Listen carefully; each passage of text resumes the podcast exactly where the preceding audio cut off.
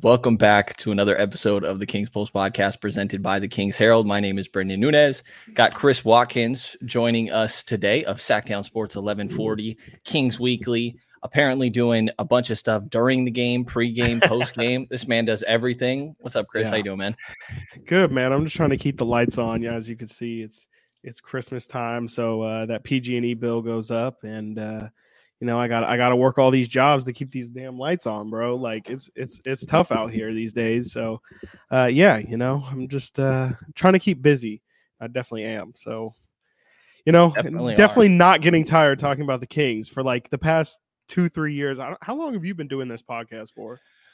Uh, let's see. It's been yeah, about three years, I guess and like all we've talked about is shit basketball for for three years. Dude, the, the other day I typed tankathon into my browser and I had to type the whole word. It didn't autofill. And I was right. like, what the hell is going on right. here?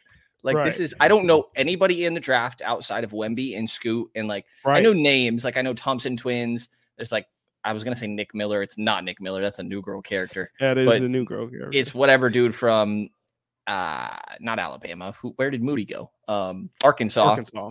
Um yeah, I don't know. I know vague names, but by now I would typically already be like, okay, I need some right. sense of optimism. So like let's right. see who's going to save the franchise through the draft. Right. And that's not where we're at, man. They're they're playing well. The Kings just finished their six game road trip. I will say, by the way, at the beginning, I'm always horrible about saying this. Uh, we are on YouTube as always, and today we're live streaming, so we'll be yes, interacting with the chat throughout here, and it's just Kings underscore Pulse on every platform there is. So check that out. What's up to the chat? I see Sean in here. Appreciate you hopping in. Uh, first one that we see in here. But the Kings are just getting off a six game road trip where they came away three and three. And I think that is like possibly the best outcome that you could have reasonably expected for this team. And maybe it wasn't the games that I expected them to win and lose, but they came away three and three with a loss against Milwaukee, a win against Cleveland, back to back losses against New York and Philadelphia, not back to back nights, but uh, two games in a row with New York and Philadelphia. After that Philadelphia game, they fly to Toronto on the second night of a back to back and win that game. And then most recently, earlier tonight, beat the Detroit Pistons. Um, and there's a lot of fun connections to that team, whether it be Marvin Bagley, Corey, Cory Joseph, Rex Kalamian, even on that bench. Um, and you got the Jaden Ivey, Keegan Murray storyline as well. Trey Lyles, that's right. Um, so yeah, a lot of fun connections there. But what were your general? Is there anything that happened during this road trip that you feel like changed your perspective, or you felt like you had a new discovery or anything like that about this Kings team? Yeah, that's interesting. A new discovery. I'm not sure, but there was a lot. Well, actually I, I should take that back. One is that and i'm sure we're going to talk about it at length but uh Domantas Sabonis is it doesn't it doesn't matter who's on the other side that fool is going to get his numbers uh and he's going to like make himself known. Like he doesn't have bad days. Like his bad days i would argue uh the the only game where he didn't finish above like 20 points in this road trip was uh sorry as i pull up his game logs here uh was the Philadelphia or uh, I'm sorry, was the uh, Chicago game, which wasn't even on this road trip, where he didn't have 20 points. He had 11 points, 17 rebounds, 10 assists. Like it, he's going against Vucevic. He's going against Lopez, Antetokounmpo, the Mobley Allen combination. It doesn't matter. He's putting up 20 plus points, 10 plus rebounds, and five plus assists every single night, it seems, uh, regardless of playing the toughest competition uh, the fool is just undeniable. Like he he's Thanos. Absolutely. Um, yeah, we got a couple people in the chat. We'll we'll get through this. Somebody says HB isn't watched. We're guaranteed to talk about HB throughout the course of this. Um, but Domas in these six games, man, averaging 21.2 points, 14.2 rebounds, and six assists, mm. along with 1.2 steals, 0.7 blocks, but those 21 points are on 71% from the field. Like, yeah, he's going stupid. Like, I, Domas is doing this on a nightly basis, and it looks casual. Like, so yeah. I don't know about you, but I don't even realize it's like quite happening. Yeah. Like, I don't feel that much of a difference between the night where he drops 11, 13, and 7 compared to his 20, right. 21, and like 10 night. You know, like mm-hmm. he just and even those nights, uh, he had those that ridiculous stat line. I, I, forget what team it was against. It might have been that last game that he had against Toronto. Oh, the um, 2020 game? yes. And it yeah. somehow doesn't even feel like it says the full extent of his impact 21 right. points, 20 rebounds, seven assists. Like, I mean, 10 insane. of 13 from the field, ridiculously efficient. And it doesn't even feel like that's, it feels like that's almost understating the impact that he had, which is somehow ridiculous. Like, he he is so freaking good. At some point uh soon here, you you had this idea, I think it was, but at some point soon here, we'll actually go through uh the different players that should be considered for all-star candidacy. But yeah. at this point, do you feel like Domas is probably in there? There's still more. Yeah, absolutely. Played, in terms of candidacy, absolutely. I mean, he especially if he if he's classified as a center, that kind of knocks the competition down a bit. Uh, it could be, you know, Jokic is obviously is probably going to be the starting center, but you know, you have DeAndre Ayton, who he might be going against. I don't know if he's necessarily all star caliber, but um, there's somebody else who I'm definitely missing at. Oh, Anthony Davis uh, will, will more than likely be considered at center as well. So he's going to have competition, but they might have changed uh, it to guards and forwards. No. Well, that would be even worse for him. You probably, I think starters also you have to be voted in, so right. so it'll probably have to be, uh, you know, a uh, do they decide coaches is the right? I don't. Who even knows how All Star is picked anymore? Like I know that right. there's a coach. Like I think it's only one of the players are are selected by coaches who knows? But I he, honestly you know, couldn't tell you. Before we do that episode, we will know an answer for right. sure. How, but how many players in this league realistically can can have a stat line like he did the other night in Toronto, the 20, and 7? Like there's Jokic, Embiid, I guess. Embiid mm-hmm. doesn't really pass like that. You know, we saw the other night they they initiate yeah. everything through James Harden these days. Um AD you know, does Luka, belong there this year. Luka, AD Giannis. seven assists is quite a bit. Yeah, Giannis. I mean, in, in Sabonis, point is, it's a bunch of guys that Sabonis is not typically grouped in with. So, I mean, that that just speaks to uh just I mean, it's not even that he's understated anymore because I do feel like uh on a national perspective, like people are picking onto it. Uh, like it, it was, especially at the start of the season, a lot of talk about De'Aaron Fox, but I definitely feel the narrative definitely shifting to oh no, like everything these guys do offensively is and even defensively for those who are really watching is because of Domantas Sabonis. So uh, big ups to him because you know he I think he's playing better than every single person expected. Uh, and I also see him in the chat, but I'm told Halliburton is better. Like uh, that was a big so far, you know, to start this season was a lot of people talking seem to forget that Yes. Oh, Tyrese Halliburton. Everybody loves to talk about Tyrese Halliburton, the 20 points, leading the NBA in assists. Like we got nothing for him. And, you know, this is the guy that we got for him. You had to give up something special to get something special back. And, uh, you know, like Domas has proven Monte McNair's decision completely correct. Yeah. I mean, it, uh, yeah, still TBD to an extent, but like obviously, oh, for sure, I definitely want to have that conversation at some point too. I think you know, we we we, we still could be proven a big time fool for that one as well. Yeah, but vibes are immaculate, as chat says here. Yes, um, which, by the way, I don't know where that stems from. Like, I know that you said it the other day, and like whenever somebody talks about vibes, I always go to the word immaculate as well, immaculate, and that's definitely yeah. some sort of meme. But I don't know yeah, the sure. origins of that. So, if somebody in the chat happens to know, I would very much appreciate uh, some sort of education here. Did AD um, really get hurt tonight? That is what somebody in chat is saying here. So I am not sure. I got the Laker game on. I'll have to turn around and check it. I will say some of the other or some of the takeaways on my end is that I it's hard to tell if it's an outlier or not, but it feels weird to use the word outlier on back-to-back nights. But they had two games in a row where they just couldn't shoot the ball to save their life. Right. At least for their standard, right? The New York and the Philly game, they both hit 10 triples in that game. And they've only hit 10 triples or less um, five times all year, and that's including the two that we just saw take place. So, like, they feel like outliers, but I don't know. Like, I think Huerter was unavailable for at least one of those games.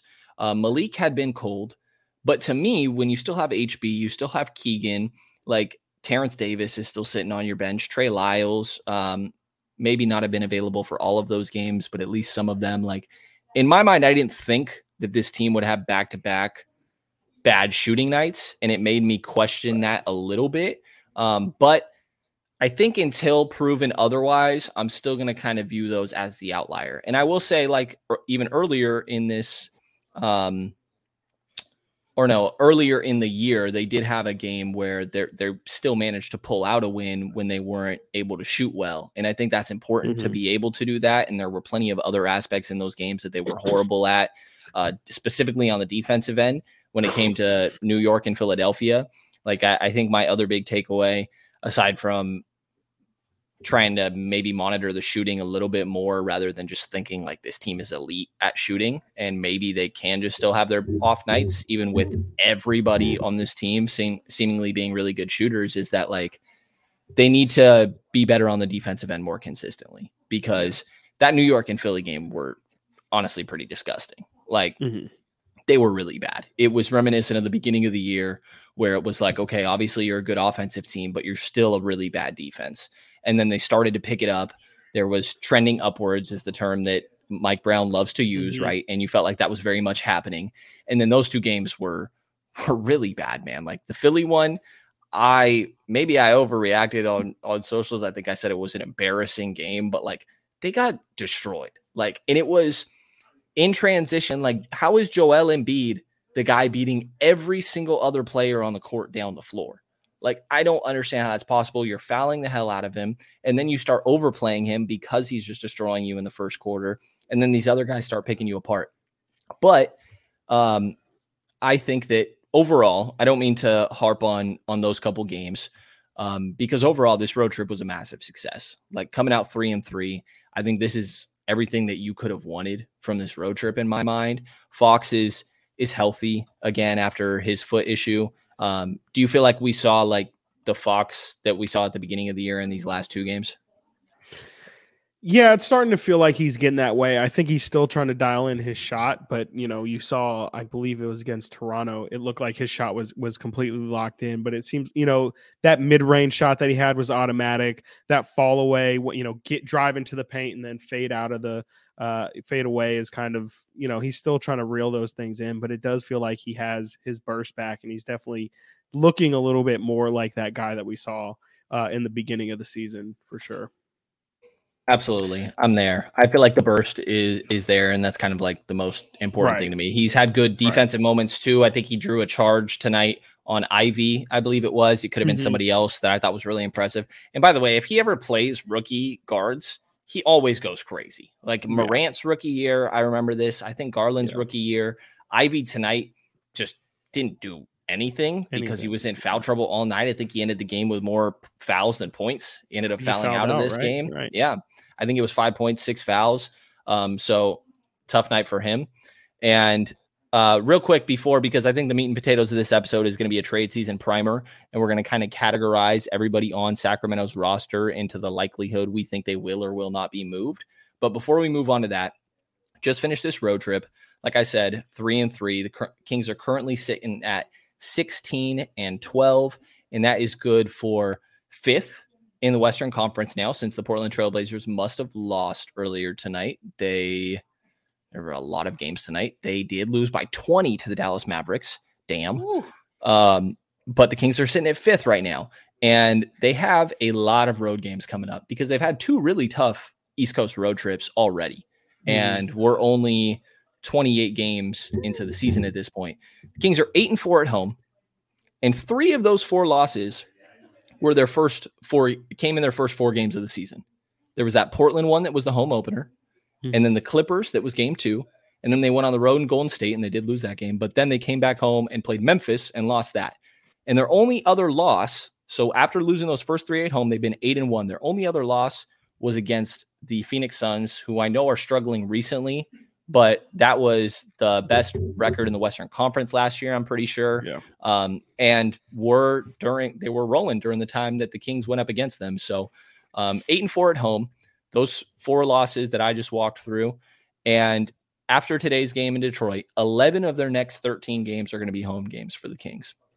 And eight of those 13 games are against teams currently below 500. Like, this feels like a really big opportunity to kind of solidify themselves in this potentially six seed area and maybe flirting with home court advantage and and that could totally come back down as the schedule continues to get more difficult but do you have confidence in the team at this point that they will like take care of business in the games that they're quote unquote supposed to win? Yeah i do. I mean it, it's kind of it's kind of one of those things that you believe them until they uh you know make you feel otherwise and typically i mean this team has not been uh, like that. Eh, they have not beaten teams that they should have beaten, even though they were bad in the past. Like, uh, you know, it, it just was never a requirement or, you know, never something that always happened.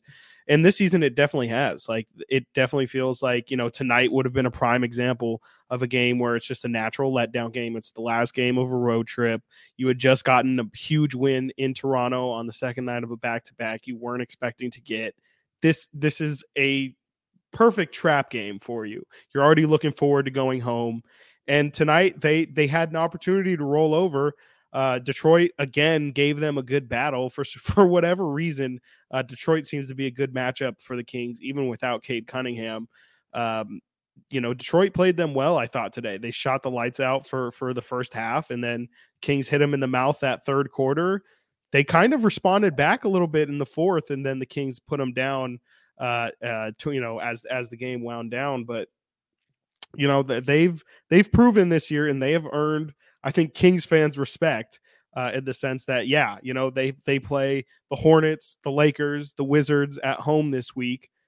Those should be all wins. There's not really any reason for you to drop any of those games. The Lakers have started to play better as of late, but it hasn't shown in their overall record as they're still 11 and 18 uh, Oh, they are beating the Nuggets right now. So I'm sorry, 11 and 16. They're about to be 12 and 16. Uh, so you know they're getting better, but they're still by no means a team to the level of the Kings. Like they should they should take care of business, and I think this is a perfect week, like you said, to prove to everybody again, like no, we are serious, we're legit, we're not gonna you know let these games slip. This is a this is a real opportunity not only for them to to you know, get some good wins, but also to kind of flex a little bit and showcase like, no, we can really dominate and be that exciting team that we were at the start of the season. I'm a believer. I'm a believer for sure. I think the Charlotte game should absolutely be a win. I think the Washington game, I made a mistake on on your pod, Return of the Roar, with uh, yourself, Frankie, and Matt yesterday, and saying that Washington had been rolling a little bit. And I'll make a confession on that, by the way. I fell asleep listening to the low post right? and I right. woke up, right? And then I just like pressed resume and and kind of took a shower. I had it going in, in the background during my whole like morning routine. And they right. were talking about how Washington had really been rolling, right? Yes, they were. Defensively, like they were really right. on point. Well, but then I realized that they were talking about a team from like last year, and I had accidentally gotten on a way earlier pod. So I had oh, just God. been listening to about like like some hype about Washington from last right. year. It got totally thrown off. Um, but Washington, well, in your defense, they had they were playing well. They yes. were really playing well, and then they have lost eight straight and nine of their last ten. Uh, so yeah, I mean, at, at one point, I think they were even above 500. So I, I didn't think it was too. That's why. Yeah, I, I in your defense also, I completely agreed with you. I was like, yeah, Washington has been playing well because last time I checked on them, they had.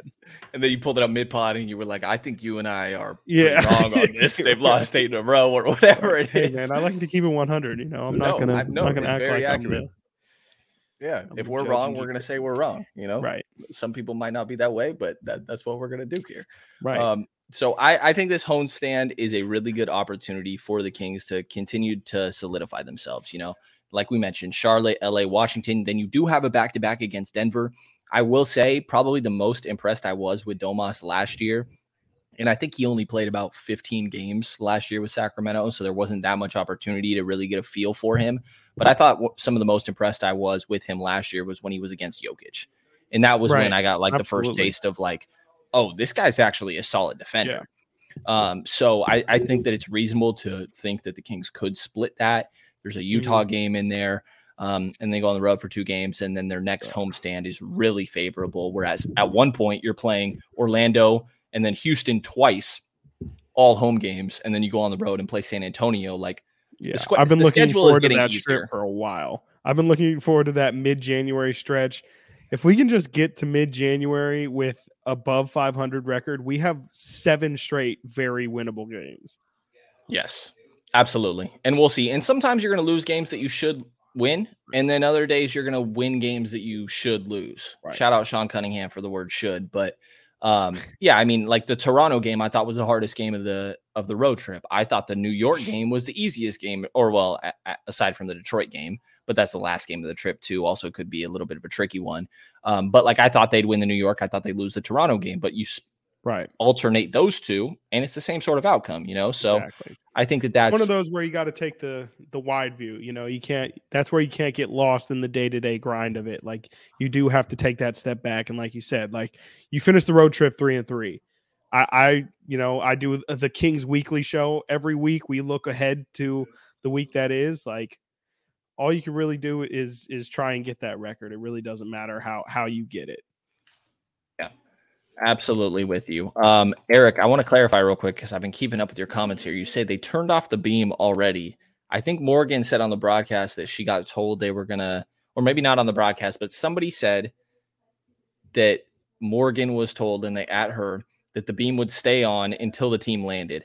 Um, and I see hmm. Eric said in the chat that the beam is already turned off, but then later I see here that he checks again and Maybe he's wrong, but I don't know if he's still talking about that. So if we get an update of uh, if the beam is still we get on, beam watch, beam watch, yeah, yeah. We we need a little bit of a beam watch here.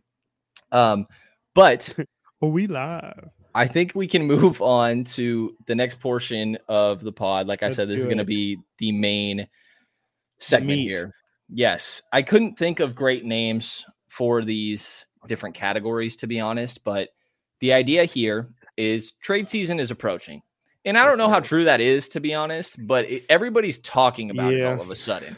Right. Um. So Eric says he's wrong. I appreciate you for it for for admitting that, Eric, and it's good to know that it is still on. Um. So we categorized every single member of the Kings. I did 15. I didn't do the two way guys. Um, oh, into four different categories. And you did do the two way guys. Yeah. All right. I could I could do it on the fly. It will be easy. Um, there's a less than one percent chance of being traded. We can call this the uh, the Tyrese Halliburton category because because I wanted to say untouchable, but nobody is ever untouchable. I would have called Tyrese untouchable last deadline. Right. You know, I mean, there were right. whispers of like Ben Simmons, like I would. I would have considered and blah blah blah. There's different guys I would have considered. Um, but I never want to say untouchable, so I went with there's a category of less than one percent of being traded should be traded. Right. Um, and then there's a small chance of being moved, which is pretty much like for an outlier package or the right sort of deal. Um, and then there's I have no clue if they'll be here or not, to be honest. Like it's just kind of a coin flip, they'll be here or gone. And then the final category is I would be surprised if they were not traded. Right. I think the easiest way would be like what yeah, like you said, less than 1%, 25%, 50-50 and then I'd say about 75% chance I think. Yes. And I originally, maybe not originally, but at some point uh considered doing those exact percentages, but then I felt like it could get I don't know, aggregated yeah, I feel like this is more like much. a 62%. yeah, uh, exactly. You know? Exactly. I'm like, I don't know about 75 here. So um, I think the way to go about this do, okay, so let me ask you: Do you think that we go right. through everybody that we have in a category, or do you think like we name a player and then say what category they're in? I think category is easiest. Okay, so let's start with the less than one percent chance of being traded. Okay, yeah, you go ahead and go through your list, and I'll just eh, I feel Let, like let's we'll alternate probably... if you're down. Okay, go ahead. Okay, obvious one, De'Aaron Fox.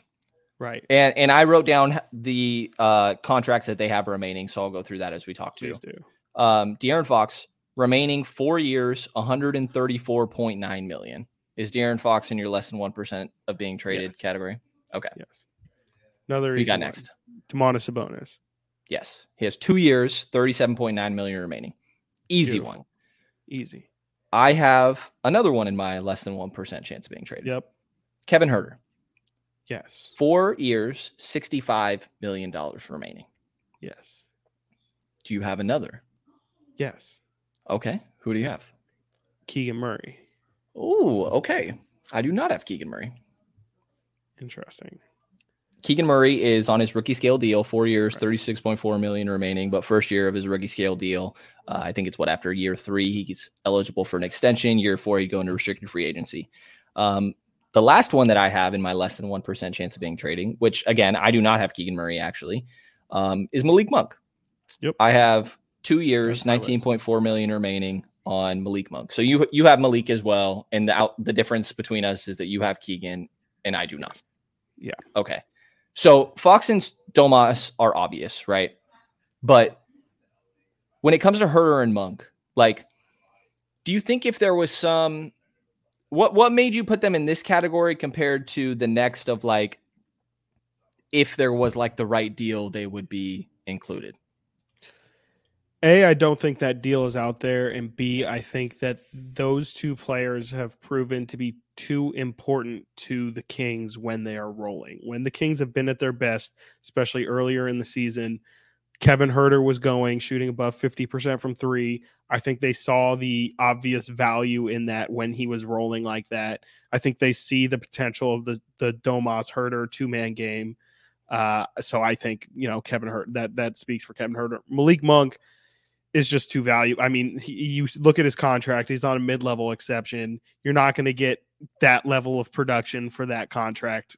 Period for anything. So that's an incredibly valuable piece. And then you throw on the value that he has on the court as well, where you know he's clearly on a night where somebody else might not have it. Malik Monk has had it every single night, uh, which I've been surprised by because I thought he was going to be a lot more streaky than this, but he's been hyper consistent this season, uh, putting up 15 plus, it seems, every single night. So I just think that those two guys are, are way too important to what the Kings are best at right now or trying to be.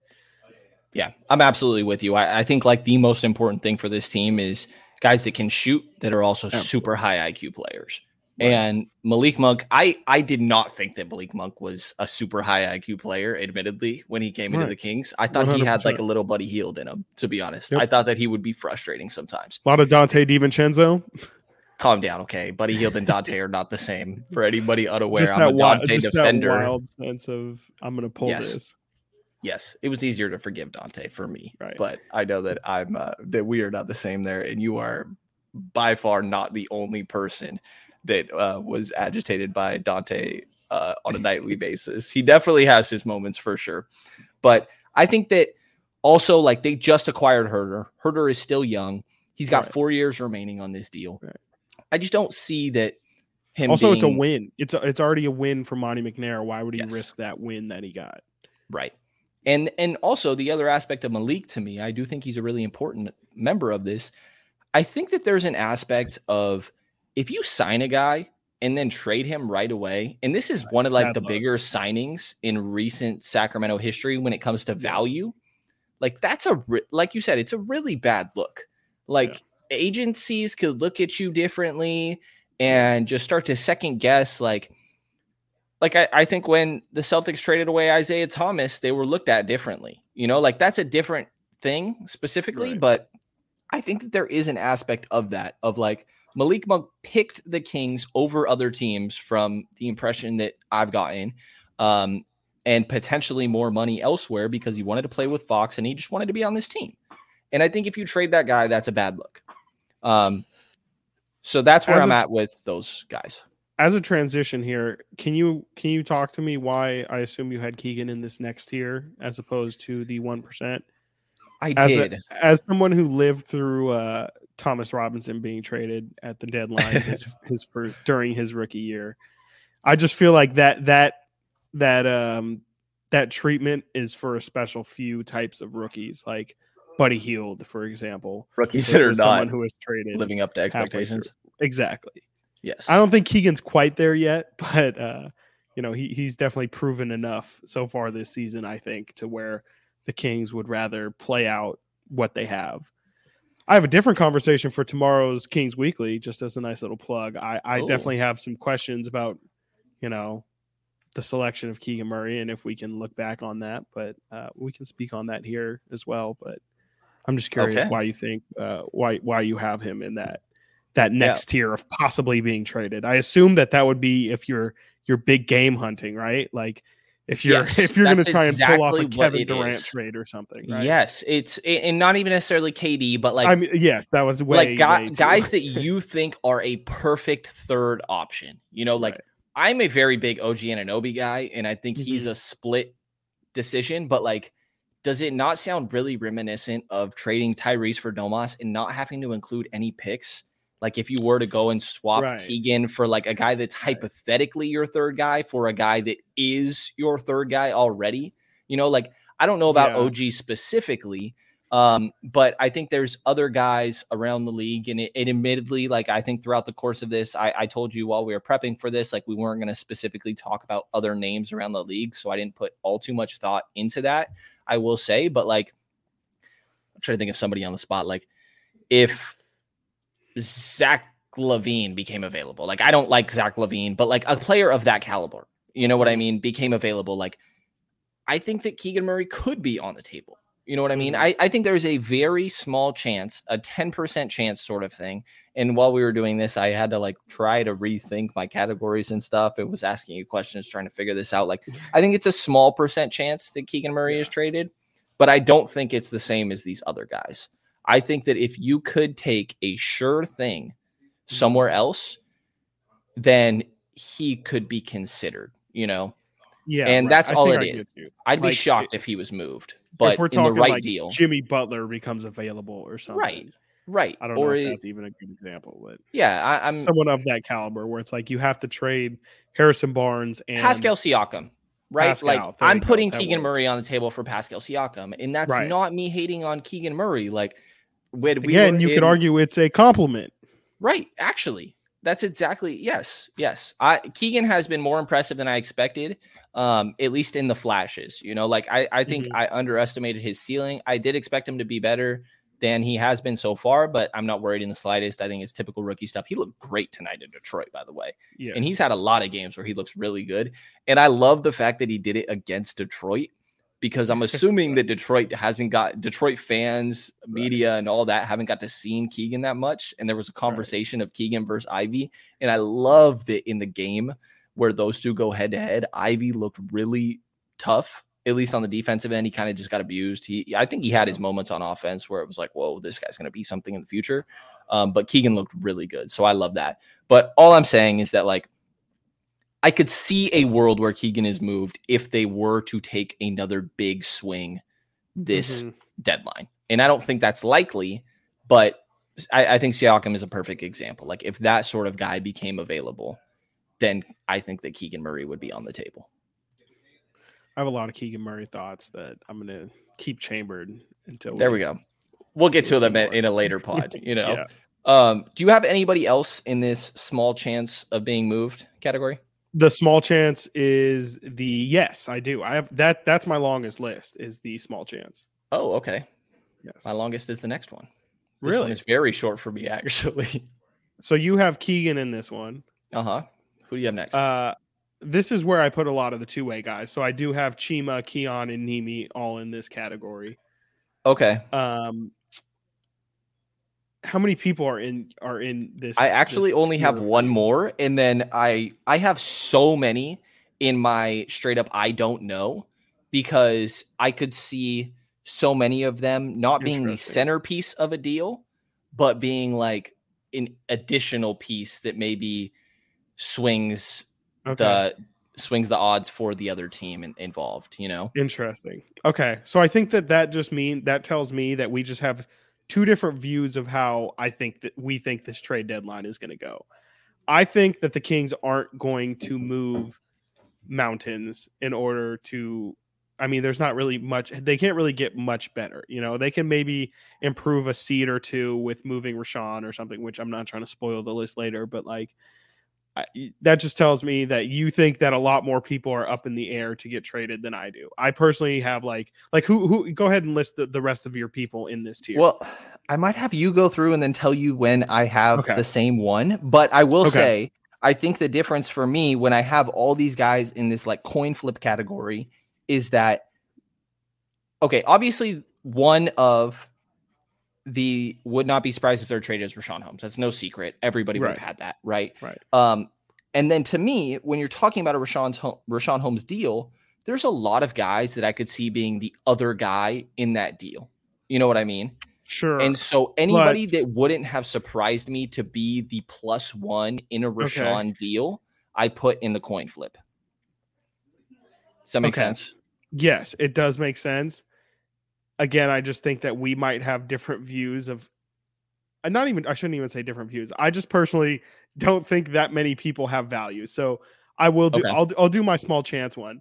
I have uh Chima, Keon, Nimi, as I said. I also have KZ in this category just because I don't think KZ again provides much value. He's just kind of he he's gonna be a throw in if he is gonna get traded, but even then I don't know why a team would this is going to sound mean, but I don't know why someone would pick KZ as their their bonus piece on this roster of, of their pick of the I'll, litter. I'll, I'll respond to that real quick because KZ was one of the borderline ones for me, and I, I, definitely get what you're saying with Chima as well, and the two ways. I didn't include the two ways, like I said, and it would yeah. make sense to put all these guys in here because to me, the Kings value those guys more than other teams, right? Exactly. Like the way that Mike talks about KZ is pretty fucking right. wild, bro. Yeah. He's sitting here talking about like uh defensive player of the year type potential. Yeah. And I see where he's talking about when you're talking like absolute peak outcome, best possible case scenario for KZ Okpala. Right. Six eight, seven two wingspan. Like right. I get it, right? But like what other team in the league is being like, oh, this dude could be a defense player of the year? Right. Like right. so I, I definitely get where you're coming from. Yeah.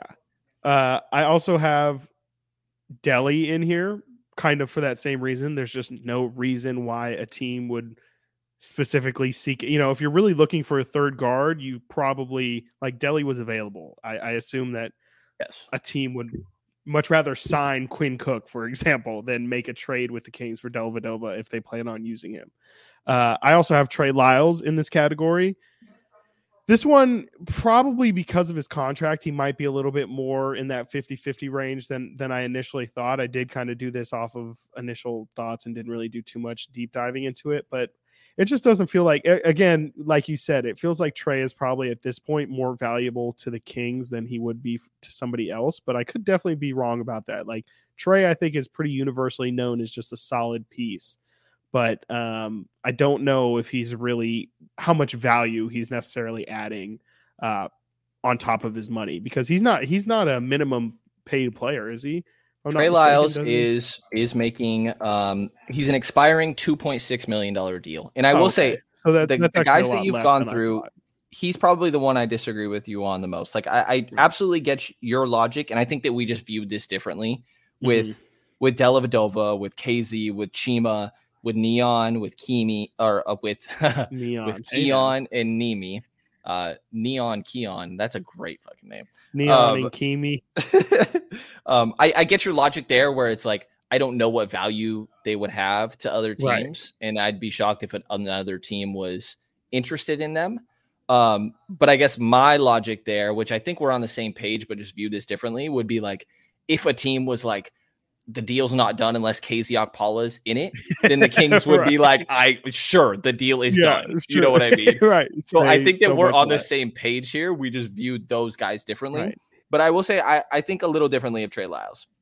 I think that Trey has value as like a ninth, tenth guy on a roster. Like eighth, ninth. But I think that value is more on this roster. I mean, again, like is it? I don't know. I don't know. I, it I don't know. I mean, eh, how are you going to replace him is more the thing. It's not that he's irreplaceable, but it does feel like he does slot in pretty nicely to that backup four role at the moment. Like yeah, he he, he plays. You know, he, he's kind of that ideal size. Still keeps the mobility. Still can shoot. Uh, and it's just solid. Like I don't think they're really. I don't know. I mean, maybe they could look for more. You can always have more three and D guy, but guys, but uh, I don't know. I feel like Trey Trey is just a good value piece to have. I do have somebody else in this who I definitely feel like you're going to disagree with. I have Davion in this. And I think it's a little bit of the same logic that I have with Keegan, where it's just like it feels like a little bit too early for them to give up. You you and I both share the same feelings on Davion Mitchell. and I think we would both give up on this experiment. But I just don't know if you're going to trade Davion, what is your solution at backup point guard? And I think with the injuries that we've seen to Fox so far, and uh, just you know the fact that you have to you have to give Fox a rest at some point in the game. I do think that their backup point guard position is pretty valuable, and I, I don't know I don't think that they would just throw that aside. I had Davion as the one other guy in my small chance of being moved category, believe it or not. Um, really? Because I have been pretty critical of Davion too, but it's I, I I don't even know exactly how to go about explaining this. He has three years, $16.3 million left, right? He has two years left until he's eligible to be extended um, for or those full three years, which means this year and two more until he's he would potentially enter restricted free agency if there was no extension agreed upon. It was tough to me because I think there's a chance that there's still some teams around the league that value him really highly. And there's a chance that the Kings do too. Like I, I don't really know, but they clearly do not feel like playing him alongside Fox is the most viable option. And maybe we've seen that a little bit more. Um, there was that Phoenix game that I personally thought that Davion actually should have closed that game. I thought he was the best option on Devin Booker.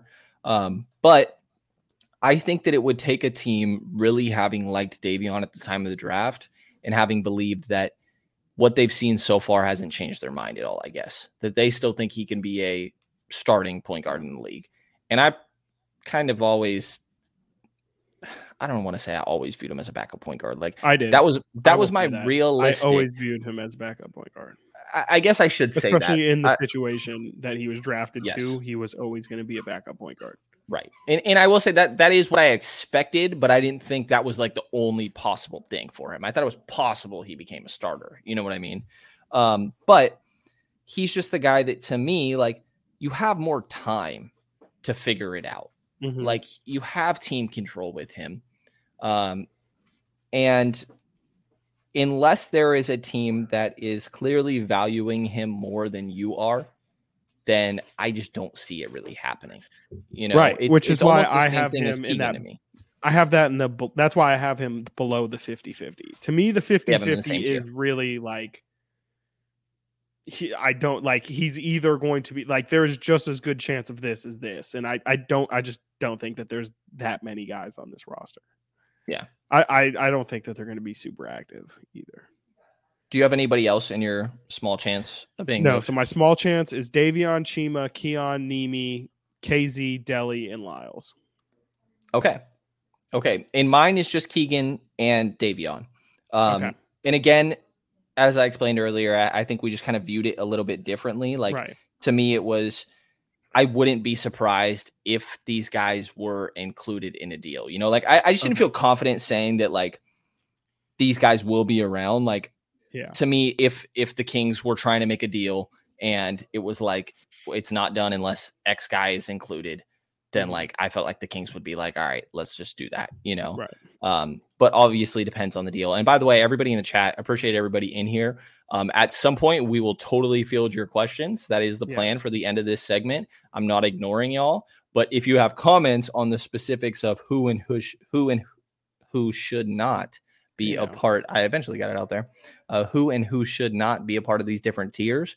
We'll gladly talk about it, but I'm not ignoring the chat. I'm just trying to keep us on topic because right. I will very quickly get off topic very if I start quickly. pulling up uh, things in the chat here. But okay, so let's let's go to this coin flip ta- category yeah. then, and my coin flip guys that you've already gone through, and I think that we're actually on the same page with. We just kind of viewed this exercise a little differently are KZ Okpala, who has two years, 3.9 million remaining, mm-hmm. Chima Moneke, who has two years, $2.7 million remaining, uh, Matthew Dellavedova, that's an expiring $2.6 million deal, um, Trey Lyles, an expiring $2.6 million deal, and I don't have Keon or Nimi on my list. So I guess we're we're good there. So if we're starting with the coin flip here, where I don't know, I wouldn't be surprised either way if they were here or if they were gone. Mm-hmm. First one I'll shout out Terrence Davis. Yep. Expiring $4 million deal. And I'll say my logic here is that I think TD has might have some value. You definitely. know, like I I think that he's more than just a throw in. Like I think he mm-hmm. definitely adds to the value of whatever deal that the Kings are trying to get. Now, I don't think that he's somebody that the Kings are like going to look at and say like we want to move this guy and get something better to me he's a guy that's added on as an incentive to make a deal better for the other team. But is mm-hmm. td part of this group for you? Absolutely. Yep for all the reasons that you said. I think his contract is very movable like you said under five million dollars. That's that's nothing. Uh, and he's shown his level of production. I mean, we saw tonight he, or the other night uh, filling in for Kevin Huerter. Uh, who was that against? Uh, was that Toronto? Yes, it was Toronto because he was back in Toronto. Had a great night filling in, and he had the uh, national TV game of having thirty plus. There was a thirty-five in that game. TNT uh, so TD. Absolutely, that's that if you if you don't think that that plays a role in his value, you're you're absolutely wrong because him having a big performance on national TV absolutely is something that if he were to get traded to a team, that's one of the first three videos that that every fan is seeing is 35 point performance Terrence Davis on national television. Kevin so. Durant on his podcast being like Terrence Davis lit us yeah, up. Right, absolutely. So right. Uh, yeah, I, I completely agree with you there. Who you got next? Uh, I have uh Chimezie Metu on this list. Shocker. A little bit for the same reason as TD uh without the production. it's I'm joking. Uh it's more just, you know, he he he is a rotation player on an upstart team who has if you watch his film, you can find a little bit of everything. You could convince yourself that hey, we can we can hone in on this one part of Chimezie Metu's game and make him just do that. Whether it be we've seen him attempt to stretch the floor, you can definitely talk yourself into that. Everything except for defensive rebounding. Uh, you know, you you you can look at Mezzi and say like, yeah, this guy will work on our team. So I just think he's a very movable piece, and uh, I think, like you said about TD, he just adds a little bit of value. I think less than TD's value, but uh, he, he's definitely not nothing. Maybe the equivalent of like a second round pick. Yeah, he's an expiring $1.9 million deal. And personally, I'd be shocked if he was brought back. There's some of these other guys that like I could see it, but maybe I'm overreacting to just the times that we get Mezzi available to media, and he just never seems happy with his role. Like he seems like he has settled into it and is willing to do it but he does seem very much like he thinks yeah. that he could do more. Like I, I think the wording is something along along the lines of, and this is very much paraphrasing, like I could do whatever they ask me to do, but this is what they have asked me, so that's what I'm doing. Um, which is very much like I think I could do it all. And I definitely think at the least Mezzi's role is dead at the end of the trade deadline. I, they, I, I think and they've been they've been playing with Richaun literally these right. last two games. Like, and I don't Richaun's been bad. Like, we'll get to Richaun for sure. Um, and he's been all right these last two games. Like, I like that they're bringing him back out, and and part of me wonders if that has anything to do with the trade line approaching. I could absolutely see that being the case. Yeah. Um, but I do think that like Mezzi makes sense on a team that thinks they could do more with him. And I mm-hmm. absolutely see why somebody could believe that they could do more with Mezzi. Yep. He is really athletic. He is, especially for his size, he has some shooting potential. Like his form isn't gross or anything. It doesn't go down at a good rate. But mm-hmm. like I, I see how I see how his versatility could be very appealing. And I think specifically on a team, I think one of the best things that could happen to Mezzi is him go to a team that doesn't have high expectations. Yeah. And then he just gets to try to do everything and just get a chance to expand his game, not get pulled quickly. Maybe that's maybe it's honestly the opposite. Maybe this scenario is the best for Mezzi, but it seems like the best for what he wants. And mm-hmm. I, that might be wrong of me. I, am never trying to speak on a player's mindset because we honestly don't know. Um, just because they speak a certain way when we're asking them questions doesn't mean that that's me connecting the dots could be irresponsible, but it seems like Mezzi wants more opportunity. And I think the place that he would get that uh, on a team with lower expectations. I completely agree with you. I was pretty much going to say the same exact thing where it's like, I hate to sound like an old head, but like Mezzi's got to make a decision here. Like he's fine. He's on a winning team right now, and the Kings are one of the funner teams in the NBA. And if he's not having a good time now, then that says a lot about what he values as a player. And, I guess he might be having a good time. Like oh, I don't I don't know. Right. I guess we can't we also can't put that on him. Like we we have not spoken to him in that capacity. We don't know the answer, but it definitely gives off and everything we know about his on the court game is he wants to do more and feels like he has the ability to do more. And I could absolutely see him loving his time on Oklahoma City or Houston or you know throw in X Indiana. He's boys Indiana. with Tyrese.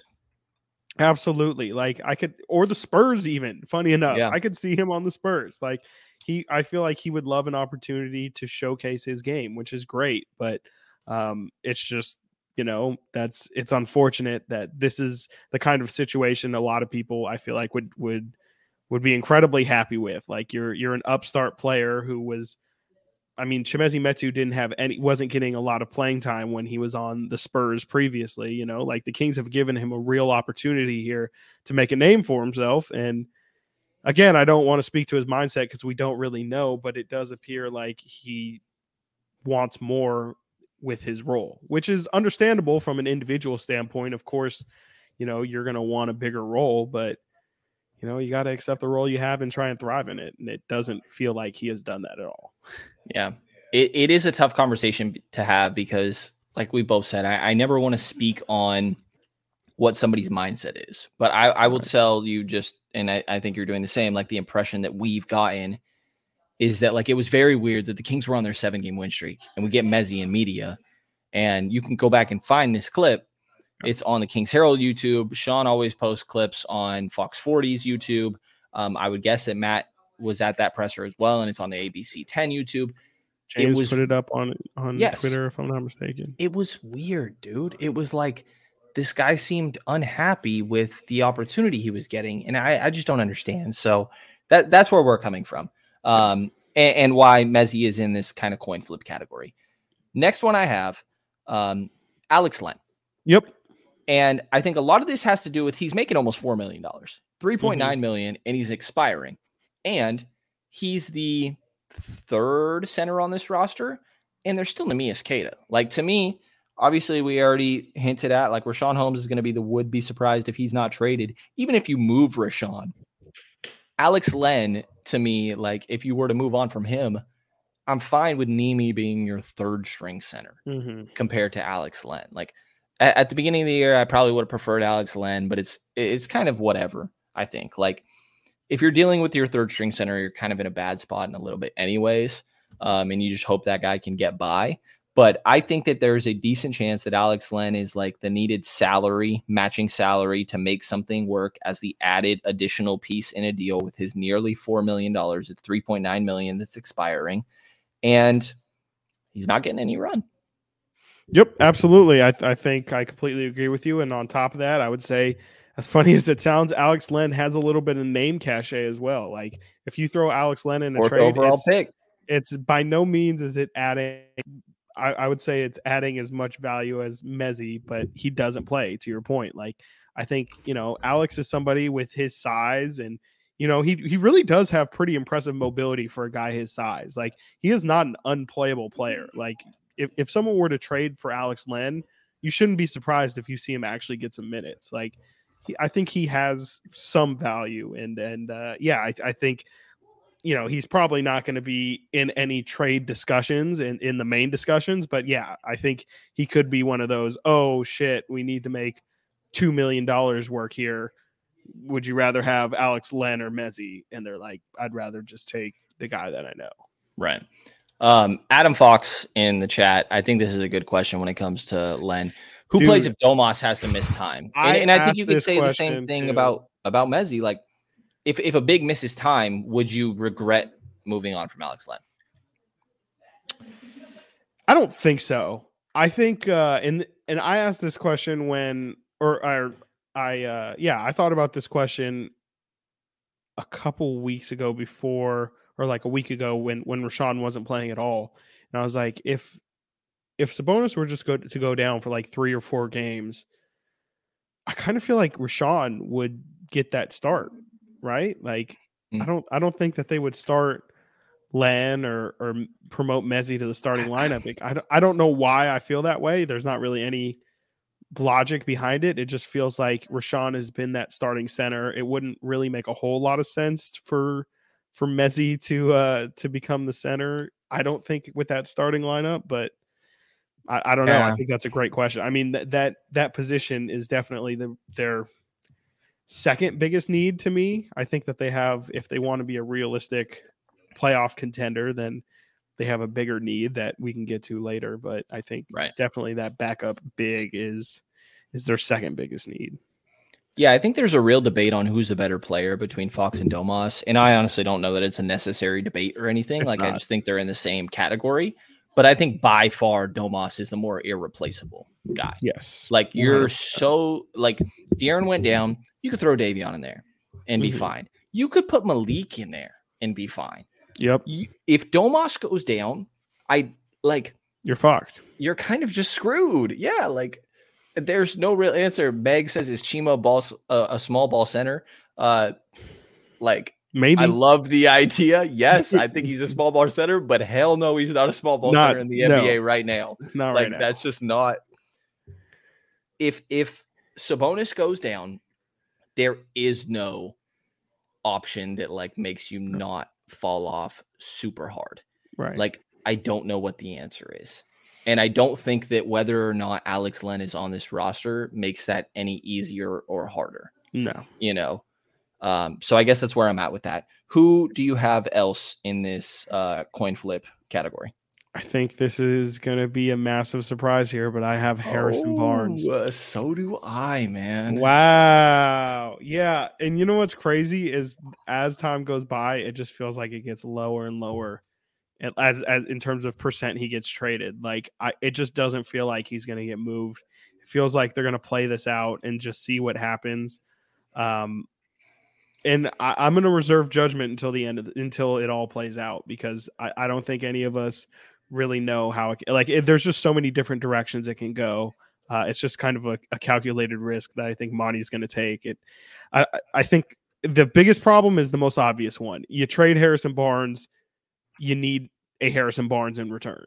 Yes, and that's just you know unless unless you start cloning people, that's just not how it works. So well, in in no team, like how often do you see a trade? This most trades are a team trading on, on different timelines. You know what I mean? It, it, one team is trying to make it happen right now, and the other team is trying to focus on their future, mm-hmm. meaning they're they're fine with sacrificing their present results, right? Like, but how often is a team like eh, like you said, if you if you trade a Harrison Barnes, you need another Harrison Barnes, another player of that role. What other team is thinking I would love to trade my small forward for another small forward? Right. Like right. that is so outlier, you know. But the whole issue here, in my mind, is is HB's on an expiring eighteen point four million dollar deal, and are you okay with risking him walking for nothing? Cleveland to me is the biggest threat for HB. Um, they have somewhere around 20 million in available cap space. And if HB goes to that team, you're talking Darius Garland, Donovan Mitchell, Harrison Barnes, Evan Mobley, and Jarrett Allen. Like HB is the perfect fifth guy for that team. You know right. what I mean? Um, but because they don't need him, because it would be he would be their fifth right. player, and if he shows up, it's great. If he just does the dirty work on a game and scores eight points, that's fine. They they have other guys who can score, but uh, I think the biggest problem with Harrison Barnes and I, I, guess we've had a tough time of getting it across because uh, ever since we, you know, you, you, we had about a 20 to 30 minute conversation about this the other day on the live, and it really opened my eyes to how many people feel like Harrison Barnes should be in that less than 1% category where they really feel like Harrison is kind of invaluable to this team and a lot of it has to do with his off the court stuff. I see some Jim in here says HB is a glue guy. I saw a lot of that of people being like they can't trade Harrison Barnes. The stability, the amount that he means to this roster uh, is is irreplaceable.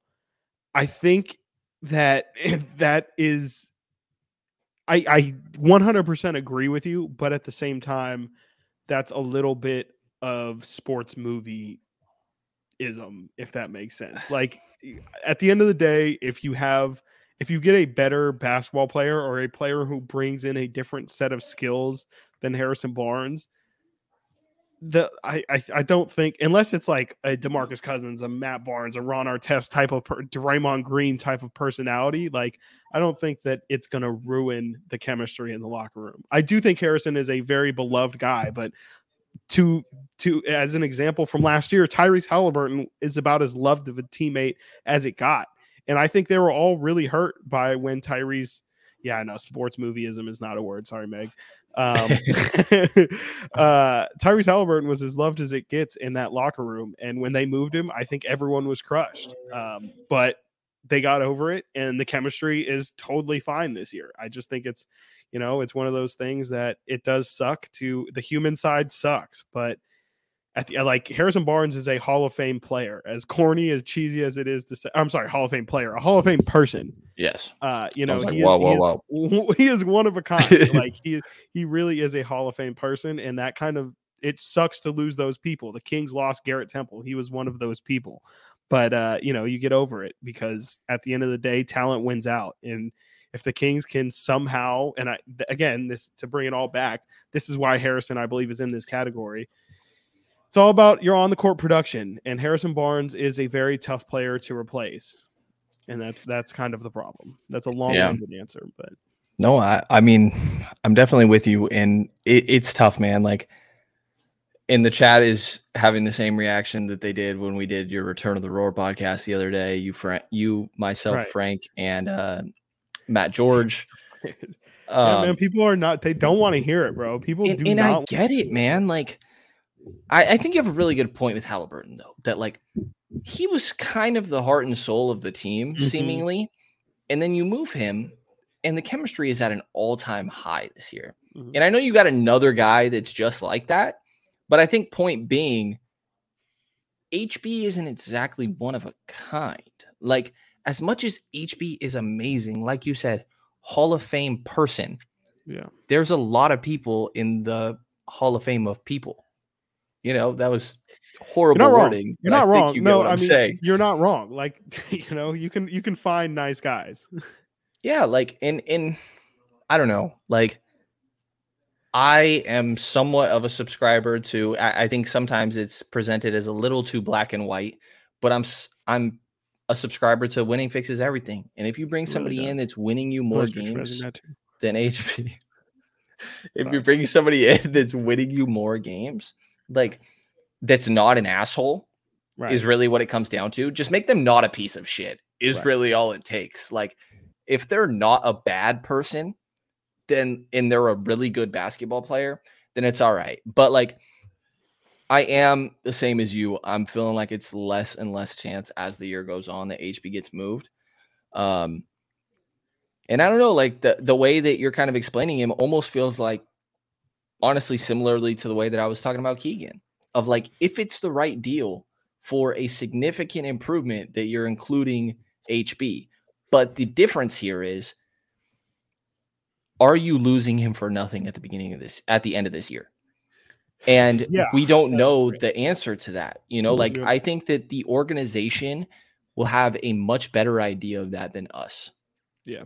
And that's where this is tough, you know, because for the last two years, it was just like, well, shit, if you don't move on from HB, you're going to lose him for nothing in a year and a half, or you're yeah. going to lose him for nothing in two years. Like, and that felt inevitable. But to be honest, right now, like, I think we said it on on Return of the Roar, or I, I said it on Return of the Roar that like, I don't think that it's a guarantee that he walks anymore. Mm-hmm. Like, I think an extension is within the realm of possibility. I think he could re up at the end of this year. Um, and there's a chance that like, what if you make the sixth seed, but then and HB is a big part of that, but then he walks at the end of the year. Is that worth it? You know what I mean? Like it might be. Yeah, There's I mean, totally an, an outcome where he this walks. conversation. This is this right. is like this is the rabbit hole that you can fall into because, and he's the most complicated conversation. He is absolutely, and and my pushback to to what you said there would be is it and this is again what we talked about uh, on the podcast the other day is it a good thing for this team if you do extend Harrison Barnes? Is that in the team's long-term best interest? It, it is. How, okay, so what is the downside? is that and and this is it's just that you're hamstringing yourself. Again like you're handcuffing yourself to harrison barnes. Depending on how much you end up paying him you are then saying let, let's say you pay him 15 million dollars a year. I think that that's starter money. I think that that means that you are not going to allocate any more money to trying to get better at that position and like I said the other day, I just think that it's too important of a position to not necessarily punt on, but just be like, I'm okay being okay at that position. Yeah.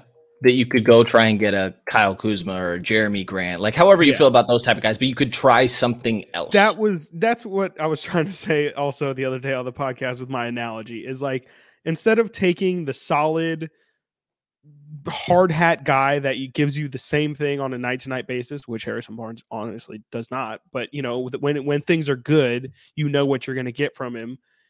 I would much rather take a risk on a guy who, like Malik Monk, where it's like, oh, like he could either go this way or he can go that way. And I'm kind of banking Kyle Kuzma, I think, is a good example of this, where people have this negative connotation of Kyle Kuzma in their mind when it's like this is a 20 point a game scorer and he's 24 years old. Like, how are you going to tell me, regardless of what you think of his mentality, which you honestly don't know about, because I guarantee nobody's following the Wizards every day?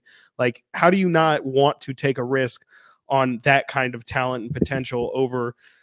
I mean, honestly, I th- I think Harrison Barnes is a 28 year old veteran who really hasn't improved much in his last two to three years. Like he should be entering, he should kind of be peaking right now. Kuzma is 27. That is a good point.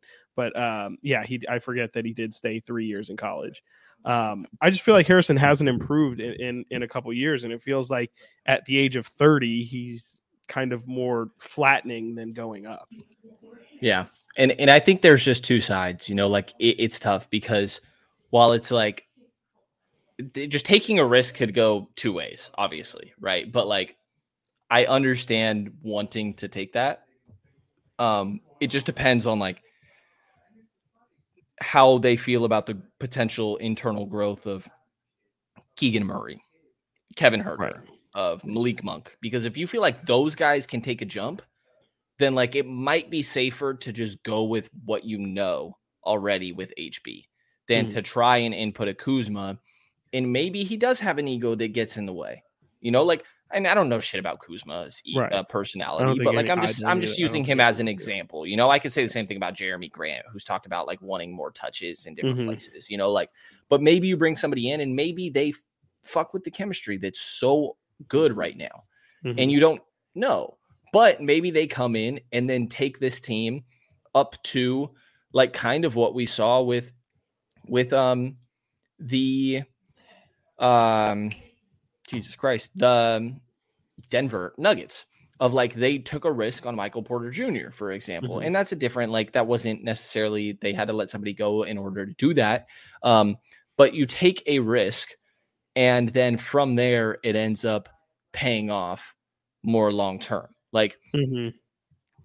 I get what you're saying, and I honestly don't know where I land on it. Um, but I will say, when it comes down to it, I wouldn't be surprised if HB was here. I wouldn't be surprised if he was gone.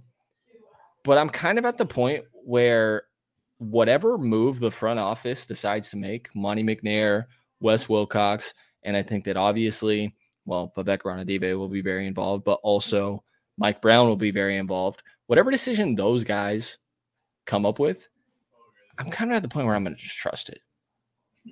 Are you the same? No, no, no, and that's not, and no. that's fair because it's literally been one good offseason, right? I think that this is no. I trust Monte. I do think Monte's a really smart mind. It's just with this, I think this HB situation is just it's just so tough because I do think that the person side of this plays a really big role, and I think that it's just tough to overlook Harrison Barnes as the glue guy. And again, like I think Monte's not dumb, and I think it's just too big of a risk to to play without him. And you know, the thing is, I'm acting like extending him is the end all be all, and that's the end of this conversation. If you extend him, you can still have him as a trade piece. Like you can revisit right. if the next guy becomes unhappy you have Harrison Barnes as a good trade piece to to move for that guy. You know, the Kings really don't have many people that they can make another move for. You know, if they wanted to get a third guy next to Fox and Sabonis, they don't have anyone to get that deal done except for their young players. Uh, and, and HB is can be that piece that is a movable, tradable piece uh, in the future too. It doesn't have to be right now. It's just you yeah. know right now it feels immediate if they want to win. You know, if yeah. they want to secure this winning. I think Meg has a decent question of like who gives up a ton of stuff for expiring contracts um, historically. And teams. I, yeah, and and I don't know historically or teams that are just trying to test it. Franchises, you know, like Cleveland, for example, where it's like oh, we want to just see like, do we want to offer this guy money? So let's just trade for him now. We'll give you all Caris LeVert or whatever. Mm-hmm. Um, that maybe Caris is a better player who's younger and Domas has a previous relationship with. He could tell you about Caris. Um, I don't know how I feel specifically about that deal, but like, and and I can't think of things off the top of my head, but like, I think that that's an example of like maybe the way that this could sort of go. And I, and I think what it really comes down to is like yeah. Are you worried about losing him for nothing? And yeah. I don't know the answer to that. I think to answer Meg's question of who gives up stuff traditionally, it's usually, I mean, it, it it's more commonplace recently only because we've gone through this period of superstars asking out, asking out of their team and that's kind of where a player like Harrison Barnes would come in extreme value because he's that expiring contract. And presumably, if you're trading a really good player, they make a lot of money. And Harrison Barnes would be a good filler. And, you know, you could sell him as, yeah, you trade LeBron and then you get this huge $18 million off of your book. So that, that's usually how it would happen. It's just we're unfortunately, of course, very Kingsy. Uh, when the Kings finally are ready to make a move like that, there's nobody who wants to find a new home. Right. And I, I do think you have a great point of just like the opportunity cost of his money being on the books. Um, I haven't looked at the exact or not haven't looked at. I am not great at the salary cap, and at some point I need to get better so at tough, this. Oh, it's, it's, so tough. There's so many. Like I, I, could sit here and lay out all the numbers. Uh, you could look at Spotrac and it tells you expected. um, and I'm just like, dude, I do not know that I can trust these, and I'm certainly not trying to talk about it as if these are 100% accurate. I don't know. But my impression is that if considering that Terence Davis has their expiring 4 million, Chimezie Metu's expiring 1.9, Trey Lyles expiring 2.6, Alex Len expiring 2.9, Harrison Barnes expiring 18.4, um, Matthew Dellavedova expiring 2.6. Like all that money coming off the books, I'd imagine that the Kings would have an opportunity to have some cap space this offseason. And if you can get a Jerami Grant, for example, like I'm taking Jerami Grant over Harrison Barnes. I don't mm-hmm. know if mm-hmm. that's a hot take. Kyle Kuzma, it's a consideration. I think it's kind of the conversation we've been having here. It's a risk that either could pay off or could come back to bite you in the ass. Like I think there's a handful of guys. Like I would throw money at PJ Washington. That's a young right. guy. Like um, Cam Johnson is another guy, restricted free agency. Like some people really like him. So I think it's interesting. Um, yeah, I, I think that's the end of the Harrison Barnes conversation, at yes, least for me. Yes. I don't know if you have anything else. No, I think um, we spent enough time on it. Yeah, and it makes sense why that's the longest conversation. I, I think he yeah. deserves to be.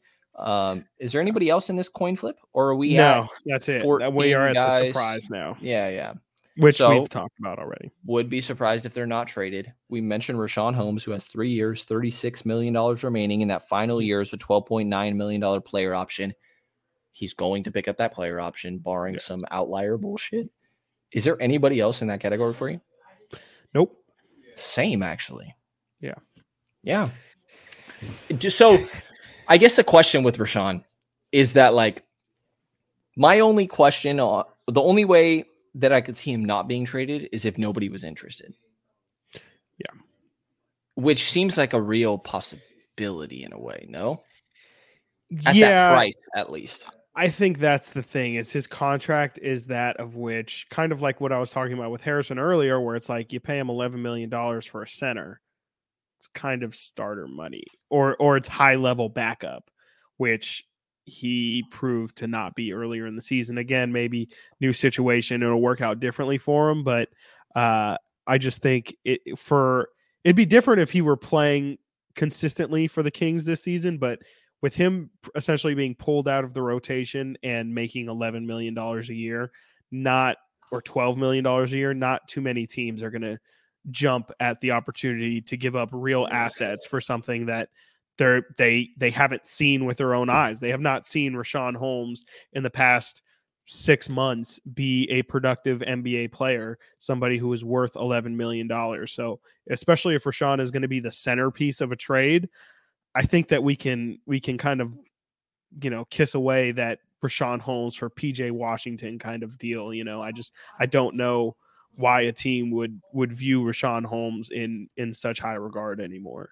Right. It would maybe to- I'm poo pooing too much on it. Maybe we're maybe this is a situation where we're too close, and from an outsider perspective, people are just like, "Oh no, like we'll we'll take the we'll take the risk." I mean, is Richaun a risk at this point? I mean, he for sure is on this deal, you know. But like when he signed it, I thought that it was a good deal. Like, right. And that's I kind would, of the conundrum of it. they literally signed Alex Len and traded for Tristan Thompson, traded DeLon Wright for Tristan Thompson yeah. because they thought that Richaun Holmes was signing somewhere else. Mm-hmm. And my understanding is that his agent just fucked up that situation. His agent went out and said that we're expecting to get $20 million a year. Right. Right. And so I think they scared off the Toronto and Charlotte and there was one other one. Um, but scared off those two teams and and whatever the other one is. And so they sure. went in other options. Like Toronto went and played, went and paid Chris Boucher how much money? I'm gonna pull this up real quick. It was like something not that far off. Um as Spotrac, of course, decides to low slow while I'm waiting on it. Paid him three years, 35. Richaun has three years, yeah. 36 remaining. Exactly. Richaun, I I I think that Richaun is a better player than Chris Boucher. And I don't feel like I'm crazy for that, but at the same time, I'm chuckling because Richaun can't even break the fucking rotation here. Right. Which I don't understand. Um and it's just it's a weird scenario. I still think that Richaun is a starting center. I think if anything, what we've seen is that he needs to play in a pick and roll heavy offense to yep. optimize his efficiency. Yep. But when he does that, man, he's like a top five efficiency on like 14, 13 points a game. And he's flirting with numbers of efficiency that only like Mitchell Robinson and mm-hmm. like Rudy Gobert are doing, the guys that do nothing but yeah. dunk the ball. Like his I, I think that he has that. I think that he was a switchable defender. I, I did feel like his defense was overstated a little bit towards the end of his I think that this year. His yes, defense yes. has been terrible this year. It has. And, and it, it's just tough though. Like I, I, will say I, I do not understand why like the idea with Chimezie Metu is that you could switch everything and you can't do that with Richaun. That doesn't yeah. quite make sense to me because I don't really feel like Mezzi's good at it, to be mm-hmm. honest. Mm-hmm. Um not that Richaun is necessarily good at it, but I don't know. It's a weird situation to me. And then I think that like the Richaun stuff, like if you're talking PJ Washington as an ideal scenario, like that's when that's why I kind of like put all these guys in, in, the coin flip category, right? Like mm-hmm. if you're talking Richaun Holmes and Trey Lyles, and then the Kings have two second round picks, like they have their own, and then Indiana's, right? Which maybe Indiana's yeah. doesn't turn out to be as good, but like I think it's Richaun plus other shit to get something. Like I, I think that's where you're at, or a team is desperate and they really need a center. You know, like I, I think that uh, Charlotte is the obvious option. Hmm. Brooklyn mm. doesn't really have an answer at the center position right now. I don't know if that's Richaun Holmes, but could you take like uh Seth Curry, who's not getting enough run? Like this is something I talked about in the offseason and was surprised how much that uh, person that covers Brooklyn was open to that idea. Um, like I, I think there's teams that could very much use a center, and if they realize a hole there, that maybe that's you get your opportunity to step in. Um, but I don't know. I, I would expect him to be moved. I would very mm-hmm. much think that the Kings are constantly trying to, mm-hmm. but they're not trying to attach a bunch of things to him just to dump yeah. him or anything yeah. like that. You know, maybe, maybe, maybe that they are, maybe they're willing to, not a bunch, but maybe they're willing to attach a Trey Lyles and a second round pick just to take back an expiring contract just to clear up cap space. Because then if him and HB walk, all of a sudden that's 12, uh, $30 million off your books plus all this other expirings that are probably at least another five to 10 million. And then you're talking about a lot of money. So, like, maybe that's the case, but mm-hmm. he, he seems by far like the most obvious candidate to move to be moved on from. Yeah. Yeah. Yeah. That that's definitely where I'm at. So, like I said, we, we aren't going to specifically talk about other names. Um, I I just haven't gotten the time to really go through all that and feel like I have a great uh, grasp on all these other skill sets and guys around the league. Like at some point, we'll take a Q&A from everyone in here and, and maybe just give general ideas on some different names. But when it comes to the archetypes that you mm-hmm. think that the Kings need, what stands out to you as the holes on this roster that you'd like to fill? Yeah, I think it's definitely length length and defensive uh, you know a defensive forward player you know like and i mean that positionally and you know defensive minded as well and they have to be able to shoot i mean i think it's clear that if you're going to be on the offense eh, or going to be on the floor with domas uh, and or fox like you're, you're going to have to be a, a, shooter because you're not talking not, KZ Okpala. exactly exactly exactly or else KZ Okpala would fit perfectly and i think they kind of tip their hand a little bit with you know, starting KZ at the start of uh, this season, and we saw uh, the Kings experiment with trying to start Mo Harkless for a period of time last season. I think that it's clear that this that they just they they very much lack that piece, a someone that they can throw on Paul George and you know Giannis Antetokounmpo and and Pascal Siakam and guys like that. Where it's you know they they they either have Keegan Murray or Harrison Barnes to throw on them at the moment, and I just think that they uh, they could really use somebody with definite length and uh, and some defensive dogness. Because I also do think that they do need like they need that dog on their team. Like they don't really have, you know, they don't need Draymond Green, but they need somebody that I think has a little bit of nasty to them. I don't think this team has a lot of personality or a lot of fuck you, if that makes sense. At least a guy that's like playing a lot right? Because Davion for sure is that guy, but how much vocal though? That that that's a good point. I I would I, I get that same impression. Yeah, I, I get that same impression. Uh, makes us Harrison Barnes would be perfect. Um, that's hilarious. Um, and, and a damn good point. I, I laugh because she has a point. You know. Um, I am with you. That is the most obvious hole, right? Is somebody that can defar- defend these wings. Um, because right now it, it is Harrison Barnes, and as much as like I think he's been good on offense and he's he hasn't been a liability on defense, he's also not a stopper there, hmm. and that's really what they need. Th- this team needs somebody that can take on those assignments and mm-hmm. do well. And shout out HB, like this I, am not really not trying to go at HB. He's won that defense player of the game chain two games in a row. Well deserved, right? And, and those pictures are the best thing ever, by the way. Mm-hmm. Like the the um uh the laser pointers that they oh, give everyone yeah. and everything, and the, the hearing the right. locker room chant "light the beam" while yeah. whoever is flickering the lights in the background, yeah. like those videos are the best thing ever. But they need a wing stopper, you know, like they don't have that right now and it's hard to find that. Like mm-hmm. exactly, is, and that's the problem. Right. I have on there... on my on my archetype shot creation is a plus, and at that point I was like, yeah, a six nine long defender who can hit threes and maybe create his own shot. so like LeBron, or what are we talking right. here? right, like. Right. It, it's super tough to find, right? Well, OG Anunoby, first of all, I'm a huge OG, OG Anunoby yeah. guy. I think Pascal Siakam fits this. Um, like, yeah, he's a little bit more big man than than wing, but yeah. If you're really talking just stopper and getting the bare minimum on offense, and I mean by far the bare minimum, like is a Matisse Thybulle in addition that's like maybe somewhat interesting. Just as like he's better offense than KZ Okpala. You know what I mean? Is like, he? Uh, is he? Or is his defense so good that it completely negates his offense? That might be that might be what it is. That might be what it is. It's probably and also if you have Joel Embiid and you know other stars to to hide his. I mean, right. which the Kings you you maybe could argue their offense, and people have said this offense is not the problem.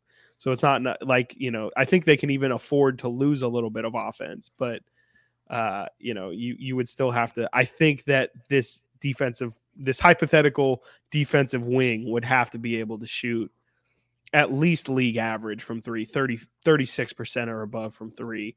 I mean, um, to, to be somebody Dort who can really. I thought about Lu Dort. I just don't know. I think it has to be a forward because then you're you're moving Kevin Huerter up to the three, and you know this is presuming that you trade Harrison Barnes in this situation, I guess. But like you're running Huerter and and Keegan at your three four. That's not really much of an answer for you still have a big hole at three or at that long wing position. Oh, he's only six three, huh? I really thought he was taller. No, he's very short. He's hmm. definitely a guard. I mean, I've always had a fascination with with Robert Covington. He's kind of yes. you know, especially in his prime was the was the peak of this. And I feel like Richaun is so good on that three team. steals and blocks per game. Like Richaun, Richaun is not the primary value, obviously, in the return of that trade, but I always felt like Richaun was so good on the Clippers. Yeah. um, sure. And yeah, I mean, it's tough. I think Jerami Grant is is a guy that totally stands out to me. Yeah. Um, yeah. Absolutely.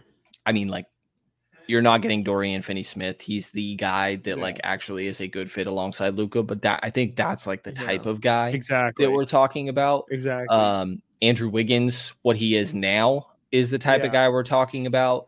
Um, Herb Jones. Yes, if there's other people, if there's anyone in the chat that can think of, yeah, up more guys, uh, definitely let us know. Like, is is Patrick Williams somebody that can evolve into that? Is DeAndre Hunter somebody that can evolve right. into that? Those are two That's like exactly total right. risks, right? You know, but like those are two teams that probably would be interested in HB. I don't know where Chicago's mm-hmm. at, but I'd imagine Atlanta's trying to win. Um, and maybe there's something there. Like maybe Deni Ad- Avdija is is that guy. I think he's been solid on defense, and like maybe he's that type of guy. I I still dream of Franz Wagner every single night, but you know, it oh, fucking is what it that. is, I guess. Um, whatever, just lost the coin flip, but it is what it is. I'm over it. Not salty at all. Um, totally chilling. The uh, the other position that very much stands out to me, and this is an easier guy to acquire, meaning that I would very much be expecting to spend a lot less, is just rim protection from your backup 5 mm-hmm. and to the point where sometimes that you're not trying to put on um th- that sometimes maybe Sabonis is playing a little bit less because your backup five's rim protection is really valuable. Or maybe that you like feel like you can play Domas at the four. I don't really see that happening. Like I think that with the style of this team, I really doubt that happens.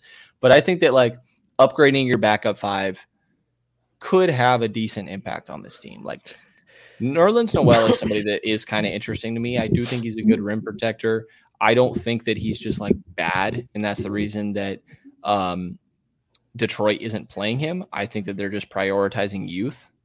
Um, I think that Nerlens Noel is somewhat interesting, but I think that rim protection from the back of five is something that I'd be interested in trying to see if you could get, but obviously I am not spending much to try and do that.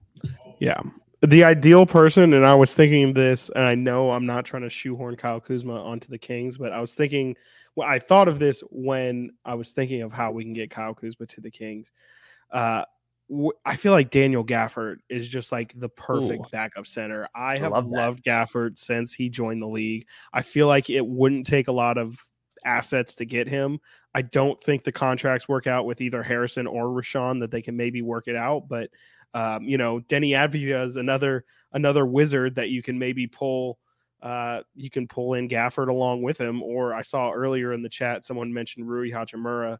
I'm not a big Rui guy at all, but um, all those players I think are are or at least you know two of those guys I could definitely see Washington being willing to part with just because I feel like Washington is is pretty pretty much just floating in in NBA purgatory right now. Like they don't really have any pure direction.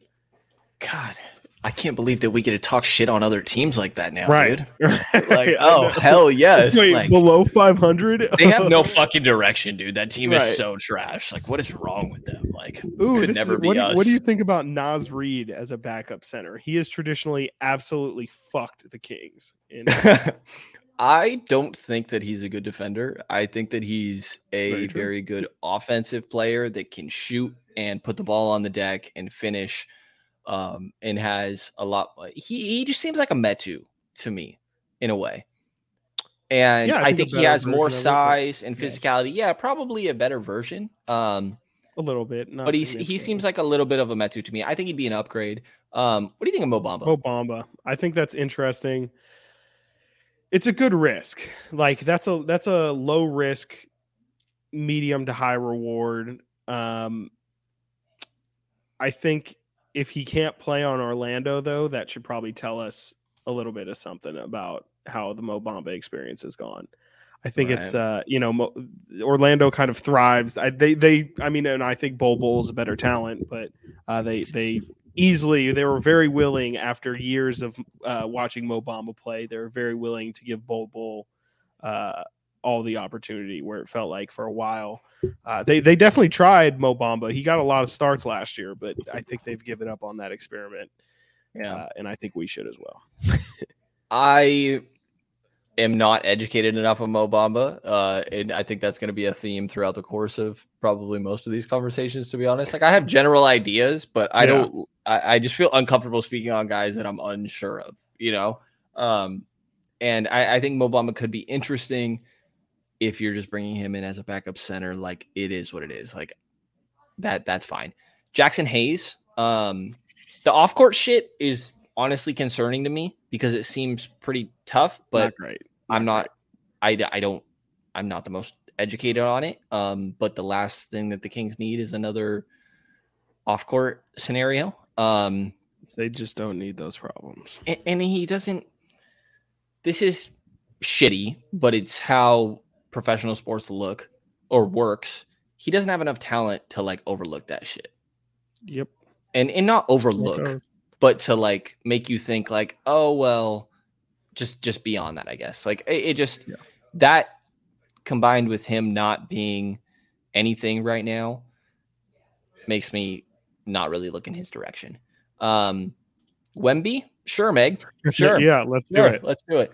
Uh Larry Nance, I would love a Larry Nance. Love and I think he's exactly the type of guy we're talking about. I also don't think a team that is genuinely working its way into championship contention is going to Yep. consider moving on from Larry Nance. It's a great shout Um, though.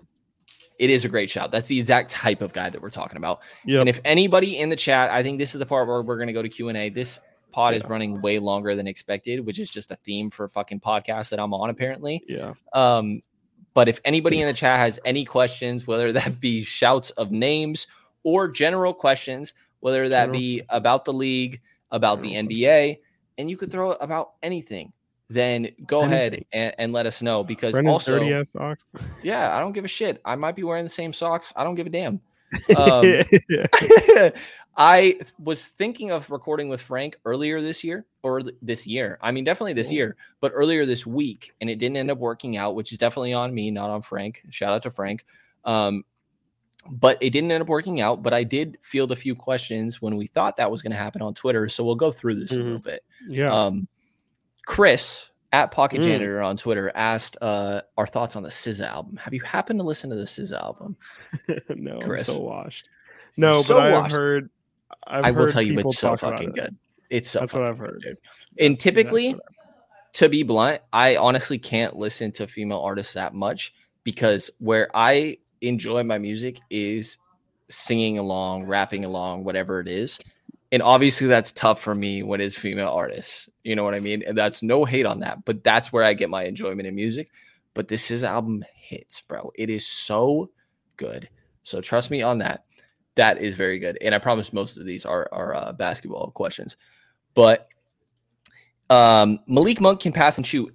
Any chance he might eventually develop enough to play point guard? And this is from Bruv on Twitter at Opinionator49. Um, if Davion is moved on from, is Malik Monk just your backup point guard? Like, if you're left in a scenario where that happens, are you comfortable with him being your backup point guard?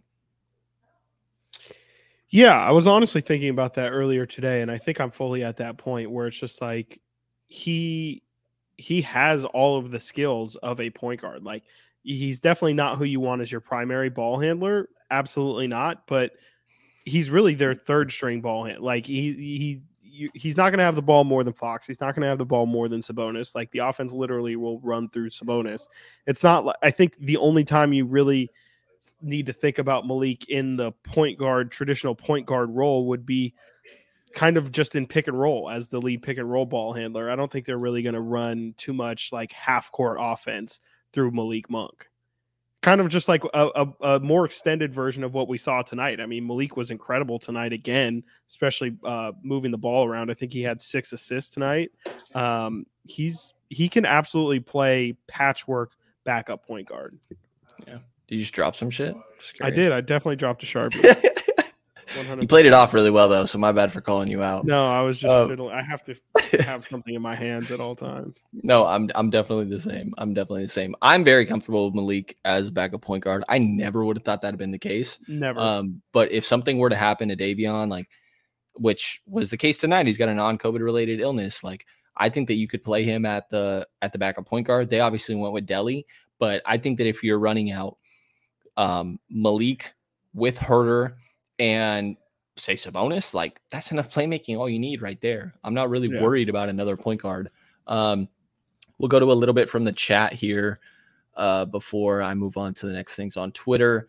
Uh, can we make a bo- move for Boban just for fun? Um, only if we bring yeah. Tobias Harris as well. Kobe and Bobby. Uh, exactly. Plumlee and Washington for Richaun and a second rounder. Um, just feels like something in my mind that it, I mean, from Sacramento's point of view, sure, I just don't know that that's something that Charlotte does. Can I just say, hold on. Uh, I was looking at clutch stats earlier today. I was uh, doing some mm-hmm. research for my show. I saw your tweet. Um, this man is it Miles Plumlee, Mason Plumlee? I think it's Mason Plumlee, correct? Oh, it's definitely Mason. Not yeah, yeah. Okay. Uh, hey man, I, oh, I, I, was thinking of a different Miles. I'm not gonna lie. I got uh, thrown off for a second there this man Miles Plumlee, Mason, was it Mason? Mason. I know we just Mason. went over this. This man Mason Plumlee is ridiculous in the clutch in terms of rebounding. His rebounding stats astounding to me. In 69 nice uh clutch nice. time minutes, which is clutch is defined as five point game with five minutes or less in the game. Mason okay. Plumlee 17 offensive rebounds, 16 defensive wow. rebounds, 33 total rebounding rebounds, leading the NBA in clutch rebounds, uh, total clutch rebounds. Bro, Just, I, I, I looked I up Mason know what to Plumlee. do with that information, but like, wow. Well, Clearly we should trade for him. Obviously, not we. My bad. My bad. The Kings should come trade on, for come him. On, come on, whoa, whoa, yeah, whoa. yeah. Get. I gotta get my shit straight. So I looked up Mason Plumlee on Basketball Reference. Mm-hmm. This is a fucking amazing nickname. Plum Dog Millionaire. Plum Dog Millionaire. Yes, sir. That is so good, bro. so good. Uh, just joined, but you are. But did you already talk about Gentry being at the OKC Minnesota game? I did not see that. No, um, I did um, not see that. And I don't really know what to make of that, but I'm not gonna overreact to uh that guy being at any sort of games. It, um, Alvin Gentry is well, no, Alvin Gentry is just like a fiend for sports, bro. Like that guy is in love with sports. He's also like the nicest person ever. Alvin Gentry will say what's up, just like passing in passing, and he's always talking about like some random sport thing that I did not keep up with, but I just like try to bullshit like I watched yeah. it. Um, and it's honestly because I only watch basketball, and he's on and he's talking about some other sport that's like super relevant, like game yeah. recently that I probably should know. But that dude is in love with sports, um, yeah. understandably so. Uh, how do we feel about Keegan at the four so far? It seems like his defense is steadily improving. Mm-hmm. I don't really have any strong feelings about Keegan, like compared to the four or the three, to be honest. And I don't even know that I feel like the four or three are that different of a position in today's NBA. I kind of feel like they're the same. Yeah, that part definitely. It definitely feels like there's the same also it's I think he's benefited a lot by having Harrison next to him, who is pretty much the same size and build as him, where it's like he doesn't have to guard. There's not like a okay, Keegan, you're definitely getting that guy. It's all pretty switchable. Right. I think that has has uh has helped Keegan a lot along the way. But right. I, I, definitely think he has not been a turnstile. He has not been abused. I think we've seen Kevin Huerter has been sought out defensively. I haven't seen uh, teams really, you know, eye Keegan Murray down, which is a good start. I have not either. I've seen some teams try and it's gone okay. I think like New York was probably the worst example. Mm-hmm. Um, mm-hmm. but no, it hasn't been bad. I have not seen Die Hard yet. Chris, have you seen Die Hard and is it a Christmas movie? Uh, I just had this conversation with one of our board ops who's like huge into movies. Um, I've not seen Die Hard, but he explained to me that what makes Die Hard a Christmas movie is that it is about a guy trying at its root, it's a guy trying to get home to his family for Christmas and obviously i guess like in just fucking killing anyone in his way yeah so i guess like, that's where the debate of like it's not a christmas movie is it has nothing eh, directly to do with christmas because it's a bunch of murdering. I don't fucking know what the hell i assume in die hard a lot of people die.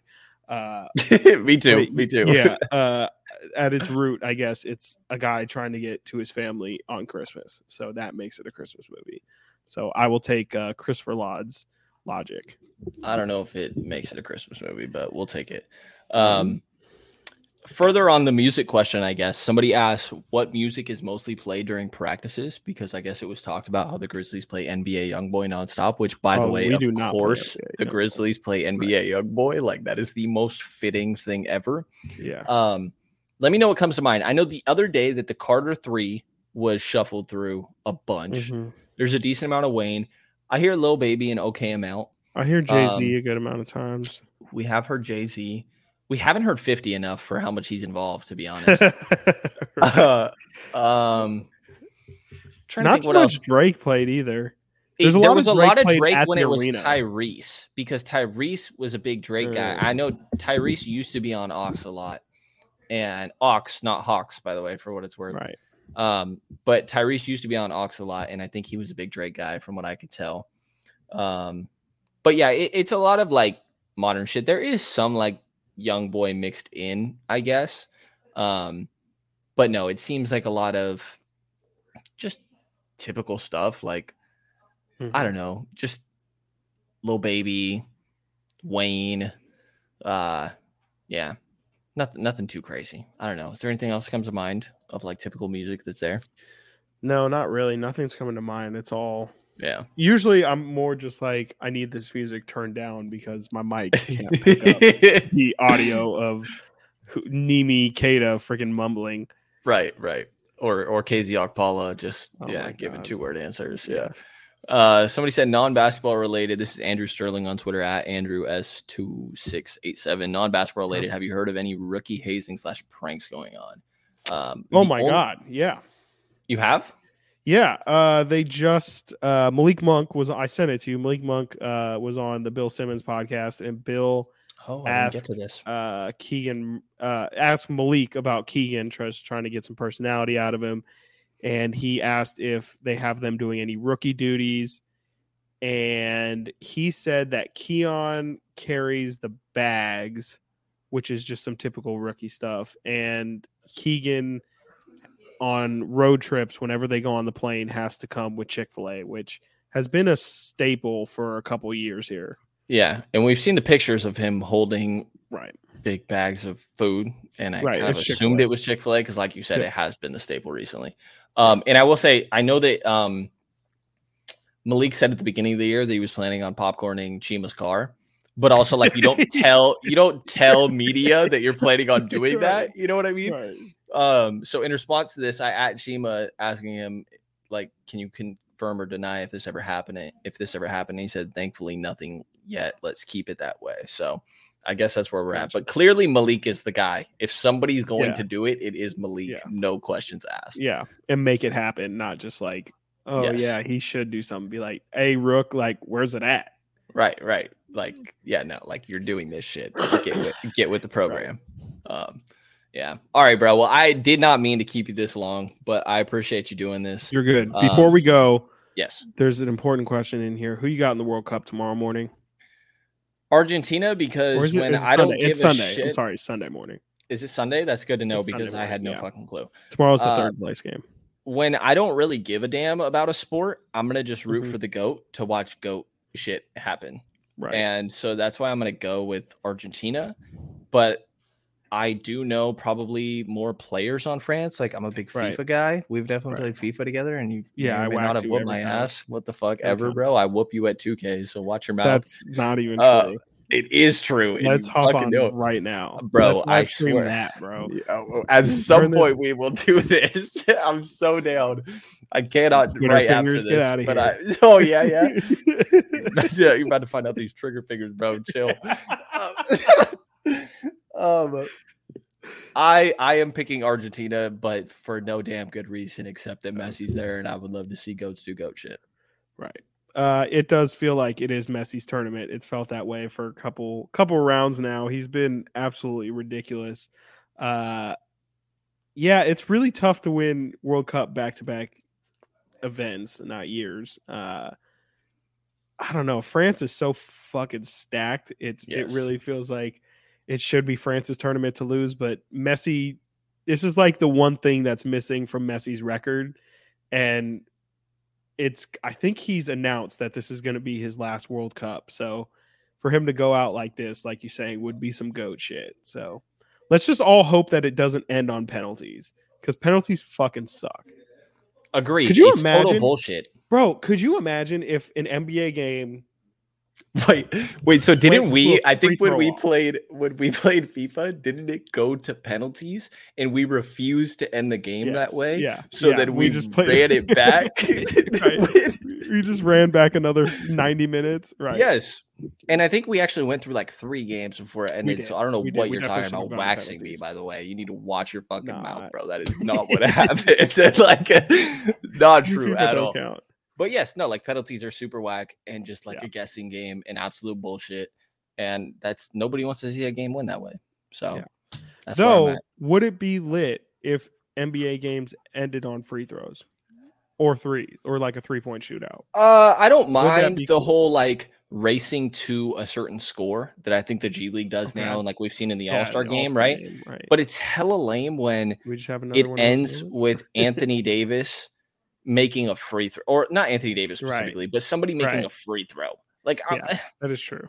I don't know. That doesn't quite do it for me. It should be like some sort of football thing where, like, oh, if you make a field, if you make a, a field goal, the other team gets a chance to make a field goal type thing. Yeah. Like, I don't exactly know how to do this. Somebody says full court shots only. I'm so damn Like, Might as well. yeah. Half so, court shot would be lit. It, it, uh, yeah. You know, it's a true Might test of on for a skill. while. It's a yeah, true test of skill. So that's where we're at.